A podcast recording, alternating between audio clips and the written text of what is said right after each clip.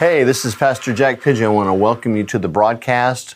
We are continuing our study on um, thinking on purpose, and out of that, we've been talking about kind of dangerous thoughts and kind of characterizing, you know, we're really coming from two different ways of thinking. We're either coming from a spiritual mind or a carnal mind. Hey, let's just take a second and let's pray. Father, we just thank you for this broadcast today. We thank you, Lord, for those that are watching. Lord, my prayer, God, is that this will be a blessing uh, Lord, that this will help bring revelation to someone, Lord, I know that's potentially struggling. Lord, why isn't it working, Father? I'm a Christian, I go to church, I read my Bible, but God, it's not working. Well, Father, I just thank you today that we have answers, Lord, that we have help today, Father, and we just welcome your presence into this studio today in Jesus' name. Amen. You know, for a long time, people will struggle with, you know, I'm a Christian, I, I go to church, you know, I give, I, I try and be a good person, but yet I really don't seem to have the victory that I see someone else walk in. And a lot of times it's, it's not because of the natural things that we're doing, it's because of sometimes the way that we think. And uh, if I, as a new born again believer, have never renewed my mind in some certain areas, then that's going to be frustrating. My flesh and my spirit, they're going to, what the Bible says, they're going to wrestle against each other. And so one of the big ways that, you know, that I see people get blessed, that I see people prosper is not just because they go to church or listen to sermons or give, it's because they actually take the word of God, they go into it on purpose, there's that word purpose, and they let that word speak to them and they get this thing called a revelation. A revelation is a transfer of ownership. Revelation is like gold. It's not just sitting up on top of the ground. It's something that's not been hidden from us, it's been hidden for us. And so I take time, I go into the Word, and I get revelation about an area that maybe I'm struggling in. Maybe I'm struggling in healing. Maybe it's finances. Maybe it's, you know, relationships. Maybe it's my marriage, my kids, whatever. You know, there are promises from God in this Word that if I will take the time to go into that Word and seek God, you know, the Bible says in Hebrews, without faith, it's impossible to please God. For those who come to him must believe that he is and that he's a rewarder of him who diligently seeks him. So what I want to do is I want to go into the Bible on purpose. And I want to seek out those areas that I need renewing in my mind. I want to meditate on those scriptures. And now all of a sudden I've gone from thinking carnally about this issue to now I'm thinking spiritually you know, we have carnal thinking wrapped up in us, all of us, all day, every day. However, we were raised, what we've been taught, where we went to school, what we've read, people that we valued when they said something to us because it was them that said it, we valued it like, this is the gospel. If, if Brother Bob said it, it has to be true. Well, if it's not in the Bible, it's not true. And so I have to take all my old ways of thinking and I have to then go in, renew my mind, Romans chapter 12, and not be conformed to this world, but be transformed by the renewing of my mind. And so, what we've really been talking about is being carnally minded versus being spiritually minded. And uh, I want to just give you some brief, uh, a little bit more in depth definition of what that means. To be carnally minded is to be a believer, but with childish ways, characterized by this is important, like a newborn infant who has not yet grown, you need milk that is fed to you. There's a big difference that Paul makes between a, a carnal minded person and a spiritually minded person, and it's by their diet. A carnally minded person never gets away from the milk of the word. You know, I have three children. All of them, when they were tiny, they did not eat steak. They eat steak now. They did not eat solid foods because they were not ready to receive it or welcome it or process it or digest it. They had to be given the milk. And so they lived off that milk. Well, you know what? There came a season in their life where they began to be old enough where they could then take what the Bible calls solid foods. And they began to eat. And it started in baby foods. And then it started up in green beans. And then it was cut up little pieces. And now they're fully functioning, digesting, eating machines. But you know, had they stayed on that milk from their uh, as being an infant, they never would have grown into who they are today. they would have stayed in an area. They would have stayed. It would have actually hurt them in the long run because their body needed more nutrients than what that simple milk could give them. We're the same way as a believer if I am carnally minded, when I got when I really saw this, because I was really asking the Lord, Lord, what's the difference? I mean, milk sounds good. First Peter talks about you know to seek after the word like the pure milk of the word. It's a good thing, but it, I felt like the Holy Spirit said this. He said, milk is something that someone feeds to you. No infant can go and get milk from themselves. No infant can go up and go to the refrigerator, open the door, get out the milk, get out the glass, pour it for themselves, and drink it. Milk always has to be fed to you. And that's one of the earmarks of being carnally minded. You always have to have someone else teach you. You always have to have someone else feed you. I never do anything for myself. Well, conversely, when I'm spiritually minded, now I am getting the meat of the word. Well, you know what? I go after meat myself. I'm going to go to lunch today and I'm going to have meat. And guess what? It's my choice and I'm going to feed myself that meat. That's the difference between carnally minded and spiritually minded. Carnally minded is I always want somebody to do it for me. Carnally minded is always to be centered in self preservation. What's this, you know, like a baby. We love babies. You look at that baby, they're beautiful, they're wonderful, they're made in the image of God. But when they don't get what they want, they scream, they cry, they yell, and they will continue doing it until they get what they want. That's a picture of a carnal Christian. That is someone that when they don't get what they want, they ha- don't know anything else to do except have an emotional experience. A good, solid, healthy Christian life is not based on an emotional experience. It's based on the truth of God's Word in order for me to be a spiritual person, then I have to mature in these things. I have to grow up. And growing up means I have to change the way that I think. Amen. Um, the Bible, let's look at 1 Corinthians chapter 2, because I want you to see where I'm getting this from. 1 Corinthians chapter 2 and beginning in verse, uh, let's take a look at verse 14. But the natural man does not receive the things of the Spirit of God, for they are foolishness to him, nor can he know them because they are spiritually discerned. But he who is spiritual judges all things, yet he himself is rightly judged by no one. For who has known the mind of the Lord that may he may instruct him? But we have the mind of Christ.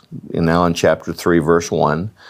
And I, brethren, cannot speak to you as to spiritual people, but as to carnal. And that word carnal we know means fleshly as to babes in Christ. This is a spiritually immature Christian. I fed you with the milk, and that milk means these are simple truths. The very, very beginning, Jesus loves you. This I know. These are the very, very simple truths of the Bible that people get fed right when they get born again. You find out how much God loves you. You find out where you fit in the kingdom. But those are foundational things. Once you know how much God loves you, then you should begin to grow. And verse 2 I fed you with milk and not with solid food, for until now you were not able to receive it. And even now you are still not able, for you are still carnal. And here's what makes distinctions about being carnal. For where there is envy, strife, and divisions among you, are you not carnal and behaving like mere men? And so I wrote down a few definitions. That word, when it says when you are envious or when it says you are jealous, that means you have rivalry. That means you are boiling from heat. That means you are burning from emotion and zealous. I can't help but realize that when I am in the flesh, and there are times every day that I have to stop and ask God and say, Lord, you know, especially when I'm driving, it seems like driving in the world has changed. It's like a whole different thing now. And I have to really say, God, guard my heart because I want to get emotional. I want to get emotional when I see injustices. I want to get emotional when people cut in front of me when they when they hey you took my place well that's being carnal When I am more concerned about me than I am about someone else, I'm acting carnally. When I put my needs above the needs of other people, I'm acting carnally. When I put my thoughts above God's thoughts, I'm acting carnally. When I take my thoughts and put them above my wife's thoughts, when I put my desires above her desires, I'm acting carnally. Doesn't matter how spiritual you think you are. Doesn't matter how much church you go to, how much you pray in tongues, if you've raised the dead. If we are con- more concerned about ourselves than we are about others, then the Bible says, not me, that we are acting uh, carnally. That word strife means a quarrel. It means a readiness to quarrel. It means an affection for dispute. Carnal people love to argue, and this is what they love to argue why they're right. And this is why they like to argue why they are justified in what they're doing, even though it doesn't line up with the Word of God. Every day I have the blessing of taking my kids to school, and uh, I've got one child left in the car, and we have done the same trip now for year after year. And we get in this one long line of traffic, and it's a long one. And every once in a while, it happened twice the other day, somebody from the second lane will try and turn left out of, out of a single left turn lane because they don't want to wait in the long line that we're in. So they'll shoot up to the front, the line, and you'll know you'll have two cars that'll try, and it can, you can cause an accident. And uh, it's so funny. It's like I can look at Luke and say, you know, somebody is late for work. It's eight o'clock in the morning. Someone's late. They all of a sudden, because their needs are greater, the rules apply to thee, but not to me. All of a sudden, because I have a greater need, maybe I've been late to work three times this week and it's only Monday. I, the boss said, don't be late. So I got to shoot there. And, and, so because of that, I will act carnally and I will put myself and others in danger to make sure that I get there first. That is to be carnally minded. And you know what? If you were the policeman were to stop that person, they would have the greatest excuses in the world.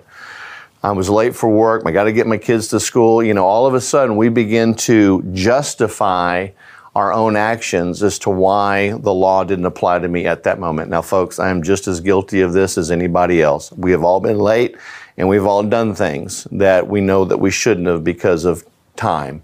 And so, uh, no, no condemnation. But I am saying we need to be wise in recognizing that that's acting carnally.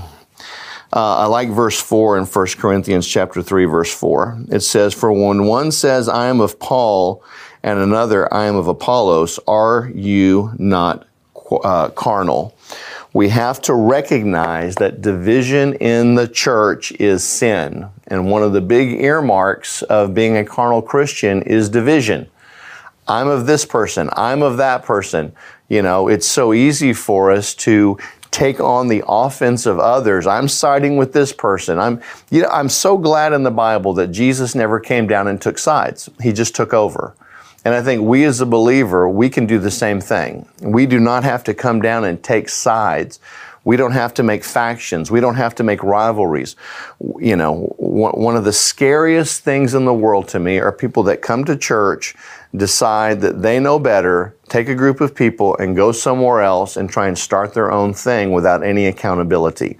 That is the definition of a carnal Christian. That is someone who says, I want zero accountability. I want to preach and teach what I think is right without it ever, you know, my own thoughts, my own views, my own ways, not lining up scripturally.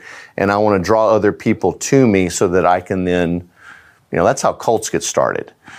And so I want to encourage us, you know, we are part of the body. We are all the body of Christ. I'm not of Paul. I'm not of Apollos. I'm of Jesus. And I think we as the body, we should all be saying, you know, yes, I'm a part of a church, but I'm a part of the body of Christ. If we would begin to look at more unity, and, and I'm, I'm I've said this before and I might say it again, but one of the real earmarks of a spiritual person is that they are a unifier they unify people. You know, you can tell when you're around a truly spiritual person. I've been around people like Kenneth Copeland and uh, Jerry Savelle, and I've been around these people for years, known them personally, and I've never seen them once use their platform to ever divide people or talk about other people. Even if they don't agree with them, they are telling them how much they love them. They're sending them offerings. They're doing their best to keep the unity because they understand when you keep bringing division, that you're not just hurting that portion of the body, you're hurting it for generations to come. So, one of the big earmarks of being a spiritual person is I am a unifier. I'm not of Paul. I'm not of Apollos. I am of Jesus Christ. He's my God. He's my Father. He's my Lord. He's my Savior. We can all agree on that. Amen. Well, once again, we have gone by and uh, our time is up, but uh, I just want you to know how much I appreciate you allowing me to come into your home or wherever you're viewing this. Please share the video, send it around. I uh, hope this will be a blessing to somebody. Most importantly, is I want to change the way, if you want to change your life, change the way that you think. If you don't like which way your life is going, it's not because you're in the wrong you're in the wrong direction it's because you're thinking wrong thoughts so this is pastor jack pigeon on behalf of myself. Pastor michelle we love you. Jesus is lord and he's coming back soon. So mike last week uh, pastor was talking about you know spiritual mindedness and all that and he was talked a lot about um, us growing in the faith and mm. going from babies to eating solid food. And and I was just thinking, you know, if we as humans, you know, guys our size, if we just drank milk, I mean, it would have stunted our growth. Yeah. We, I mean, we might not even survive. Exactly. And now in the spiritual world, we're sometimes content to still let someone else feed us and not try to go for the steak, not not dig into the word and find out what's there for us. Yeah, it, like you said earlier about maybe it's a bit a, a bit of laziness in there. Uh, I think what I like about that very same statement is being infants, and as infants, we have to be fed. You know, the milk has to be given to it. But as we grow in the knowledge of God and get more understanding of the Word of God, I like when we begin to mature. Then guess what? We're able to do the feeding. You know, mm. which which is what it's all about. Like now, I'm able to help another carnally minded person to you know bring them up to where they need to be to mature enough, you know. Right. And so that cycle can continue. Then they're able to help someone, and so on and so on and so on. Yeah, we see that as as parents. You know, we have kids and and they're kind of helpless and they're mm-hmm. learning, and we teach them, and then they learn on their own, and then at some point, they uh, are teaching the next generation yeah, type thing, exactly. right? But I think so many people come to church and just like you know the proverbial little bird with their mouth open in the nest, and just say uh, feed, feed, me. me. I'm just going to sit here in this chair and I'm not going to do anything after church mm-hmm. or the rest of the week. But I'm going I'm going to come here once a week, put a worm in my mouth, put mm-hmm. something in my mouth. Mm-hmm. And I can remember, you know, in my journey, uh, going from I go to hear what the word is and get interested in it to where I take it home and still dig into it after I leave the church. And I think that's the maturity, right? That is the maturity. Because Otherwise, how do I ever get strong enough? You know, how am I lifting those weights to get to be able to help someone else? Yeah. And it's just that desire we have. Mm. We want to grow stronger. We want to grow much more in the Lord. Right. Um, you know, and I think like the person that comes to church and not want to dig into it even deeper after the service is over mm-hmm. is just uh, how did he mention it? It's your spirit wrestling with your flesh.